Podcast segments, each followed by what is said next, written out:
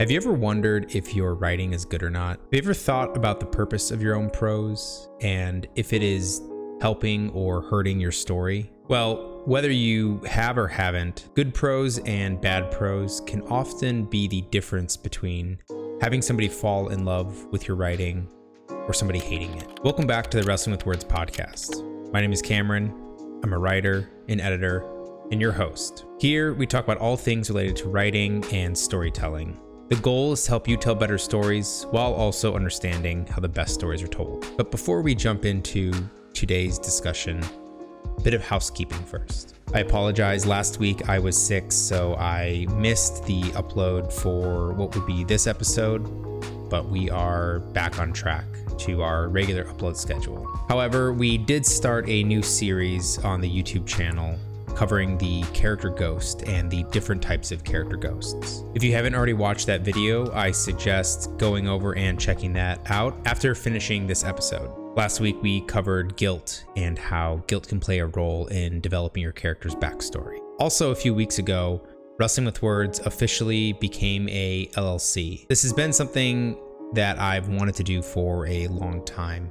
And officializing and making the brand that sort of started as just a freelancing sort of project, seeing it develop into a legitimate business is something that is really exciting. Between now and the new year, we are working on coordinating some changes to the website as well as launching some additional services. Right now, I'm in the process of finding a web developer and a designer to help sort of overhaul the website as well as give the brand and branding a bit of a facelift. There's also going to be a Patreon that gets set up as well, where you all can suggest topic ideas and vote on future videos, as well as get access to some exclusive content information.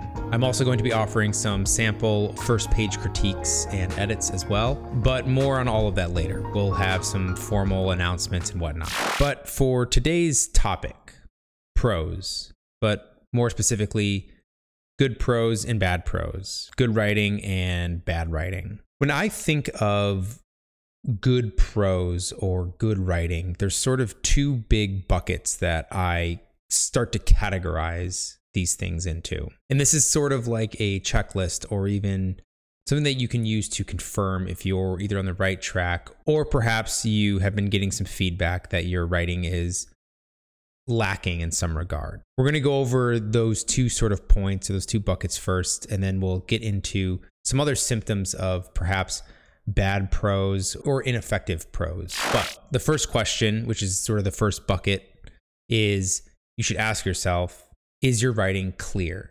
Now, I have said in the past that I'm a big fan of ambiguous storytelling, but ambiguous storytelling and ambiguous prose are two very different things. The goal of our prose should be to deliver information and deliver the story to our reader.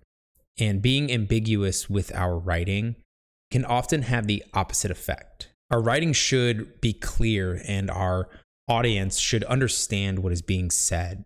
They should understand all of the W's, the who, the what, the where, and the when. Having there be this ambiguity in who is speaking and where they are or what exactly is going on is going to cause the opposite effect or make your prose off putting. The actual prose of our writing should help enhance the story itself and facilitate this information in a clear and concise way. Now, there's always going to be sort of stylistic choices and even prose that are a little more flowery or even going into the category of purple prose. There are times to do it and times not to. But at the end of the day, your writing should help the reader understand what is going on and understand what is happening in your story. We should try to be consistent with our point of view and the narrative voice as well as strong shifts in the tone and sort of the atmosphere, more specifically within a scene is really important to to maintain. Breaking these sorts of things can often be very disengaging from your story and even from the the writing itself.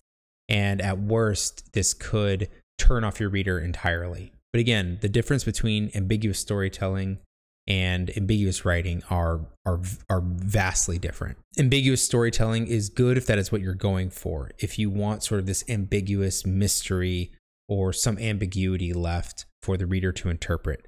That usually isn't done in your prose, but more so in the story elements and the actual delivery of the narrative. Ambiguous storytelling can be very immersive if it kind of fits your tone and your story. And again, ambiguous storytelling isn't confusing prose. Ambiguous prose is, in fact, confusing prose. But the second on the list, or the second question that we can also ask ourselves, is our writing interesting? Interesting is very broad, and it's kind of meant to be that way because the different forms and different genres that we can write within will vary. When we talk about interesting writing, we're usually referring to four things tension, conflict, showing, and telling. And the idea when we are within our prose and we are checking to make sure that these four things are being maintained, it's usually in regards to am I doing these things at the right time? And the easiest one to point to is our showing and telling, or showing versus telling. Both are required in a story. There are times to show and there are times to tell. However, what often can happen is that we find ourselves showing too much or showing too often. And other times we might find ourselves telling too much or telling too often. And this will be a thing that usually gets ironed out during revisions. But there isn't necessarily a hard rule to follow. It's more of a feel that you'll have to understand with your own writing. Usually, if we give our work to somebody and have them provide some sort of feedback or critique, we can get a good sense of if I'm showing too much or if I'm telling too much. And a similar thing goes with conflict and tension. We need to understand the sort of roller coaster of conflict and tension and when to provide tension and when to not. Similar to conflict, we need to usually there will always be some sort of conflict present, but knowing when to really showcase that that conflict and then when to give some sort of resolution to that conflict. And again, the the is our writing interesting question is a part of prose that takes the most to get a feel for because everybody's prose and everybody's writing style is going to be different. So the sooner you can kind of recognize what are things that I do a lot of that might be hurting my prose and what do I what am I doing well that might be helping my prose are really the best way to sort of repair this issue if it is an issue. But really quickly, if you are finding value in this episode or in what I'm saying, consider liking or even subscribing as it's a good indicator that you're getting value out of this video and that it's a way to really help out the channel. But one thing in particular that we can really kind of examine or be a symptom of bad prose is purple prose. And this is a term that you might have heard before or might not have, but essentially it is in reference to being too flowery or too wordy with our prose. There's a sliding scale of the acceptance level or the tolerance level for this. Usually in literary fiction, this is a little more acceptable. Depending on the historical time period of a historical fiction, this can also be acceptable. And even this can be acceptable in uh, some some subgenres of fantasy. And again, there's exceptions to all of this. Some people may really prefer or really like a certain author's style and that style might include very flowery or even purple prose. But usually we want to shy on the edge of not going in the camp that is purple prose. Usually you see a lot of purple prose being used by first time writers or by um, younger authors because we think that we need to be the most flowery and the most descriptive with our writing to make it good writing. But good writing is subjective, but it's also good writing is effective writing. If you can tell a compelling story and you aren't using tons of descriptors, or at least an unnecessary amount of descriptors, then those prose are good in a sense. Now, someone who does the same thing but is able to have very poetic prose is also good. But the the difference is when it starts to distract from your writing or becomes even hard to read. If you find yourself using a thesaurus for synonyms or for different words to spice up your word choice, it's better to go with the word that first comes to mind.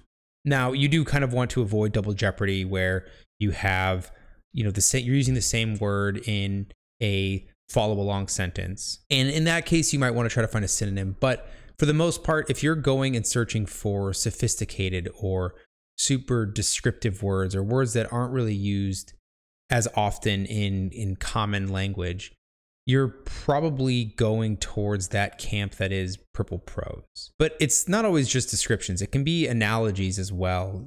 Using synonyms and analogies and, and all of these different things to help aid the imagery of your story can sometimes be really distracting and hurtful to your writing. But another sort of symptom that can be a sign of going down that sliding scale that is bad prose can be overwriting. Now, this isn't necessarily always the case, but this can sometimes be an indicator that we're being a little bit too wordy with what we are writing.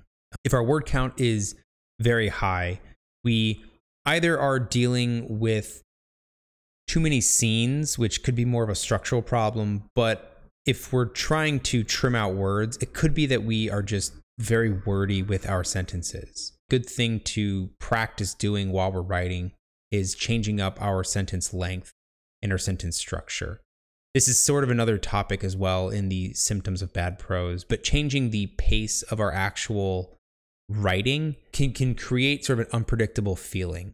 Usually, if a sentence, if we're writing paragraph long sentences, readers will tend to gloss over or skip. Same thing goes for if our writing is very choppy and very short sentences and very literal. We can often skip over, or it feels like we're reading a grocery list of things that a character has done. But another point within the realm of the longer word counts is sort of our meandering thoughts.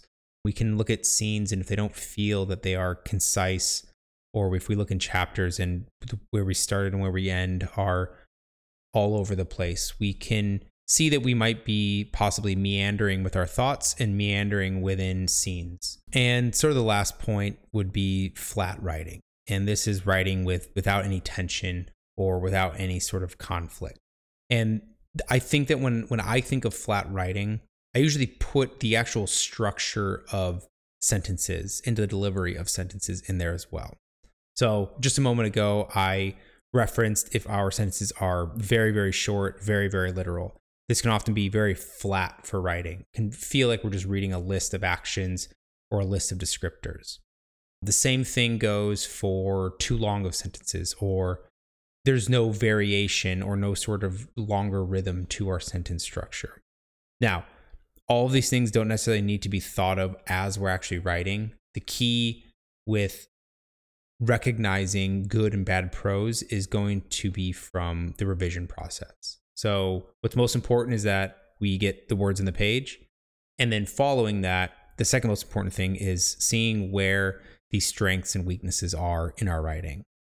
If it works out that you just need to get everything on the page I mean, it comes off as very flat, that's okay. But you need to recognize and and and understand that you you write flat on that first draft and that you can then go back and, and revise. But that sort of comes full circle then. If once we recognize and once we learn to recognize maybe where our own limitations are with our prose, what good prose are, or even maybe what we're doing well in our prose. The best thing we can do is continue to go back to those sort of those two buckets. Those being is our writing clear and then is our writing interesting?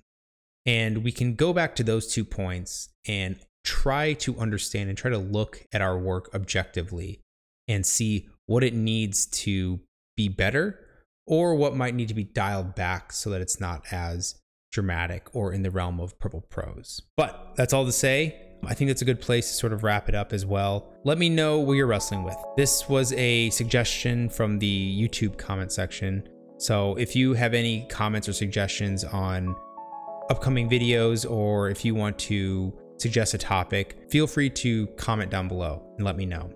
At least until we get the Patreon up and running. But that's all to say. Thanks for watching, and I'll see you next time.